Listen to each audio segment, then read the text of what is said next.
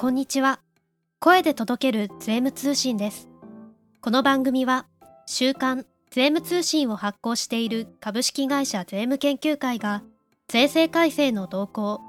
1週間分の税務会計ニュースなど、旬なトピックスをお伝えしていきます。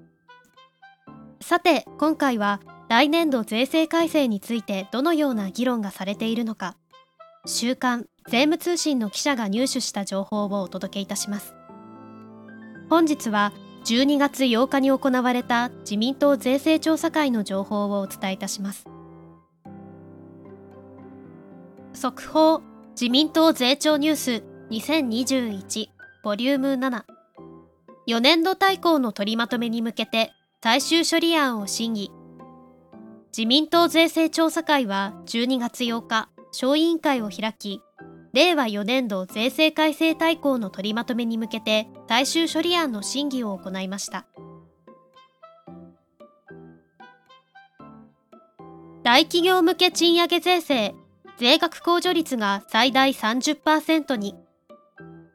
法人課税関係では人材確保等促進税制について長期的な視点に立って一人一人への積極的な賃上げを促す観点から抜本的な見直しを行うとしました具体的には継続雇用者給与等支給額の対前年度増加率が3%以上の企業を対象に控除対象雇用者給与等支給増加額の15%の税額控除ができる制度に見直しますまた賃上げや人材投資に積極的な企業に対しては税額控除率の上乗せ措置を講じることとしました。1継続雇用者給与等支給額の対前年度増加率が4%以上の企業は税額控除率に10%を上乗せ。2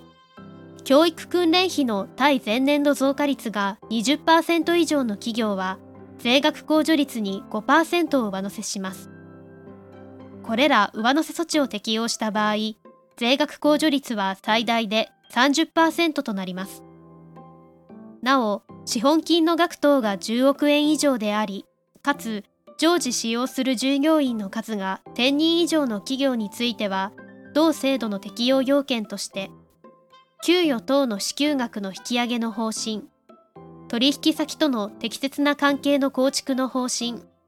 その他の事項をインターネットを利用する方法により公表したことを経済産業大臣に届け出ていることを追加します。中小向け所得拡大。税額控除率が最大40%に。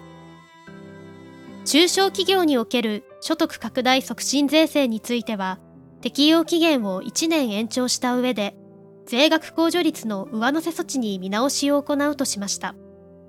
具体的には1雇用者給与等支給額の対前年度増加率が2.5%以上の企業は税額控除率に15%を上乗せ。2教育訓練費の対前年度増加率が10%以上の企業は税額控除率に10%を上乗せします。これら上乗せ措置を適用した場合税額控除率は最大で40%となります。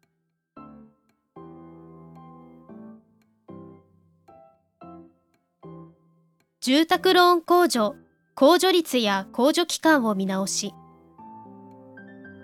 所得課税関係では住宅ローン控除について適用期限を4年延長するとともに住宅の取得等をして令和4年から令和7年までの間に居住のように供した場合の住宅借入金等の年末残高の借入限度額や控除率控除期間を見直すとしました。例えば新築住宅等について居住年が令和4年、令和5年の場合、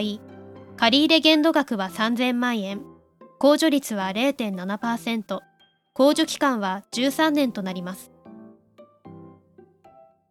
資産課税関係では、直系存続から住宅取得等資金の贈与を受けた場合の贈与税の非課税措置の適用期限を2年延長するとしました。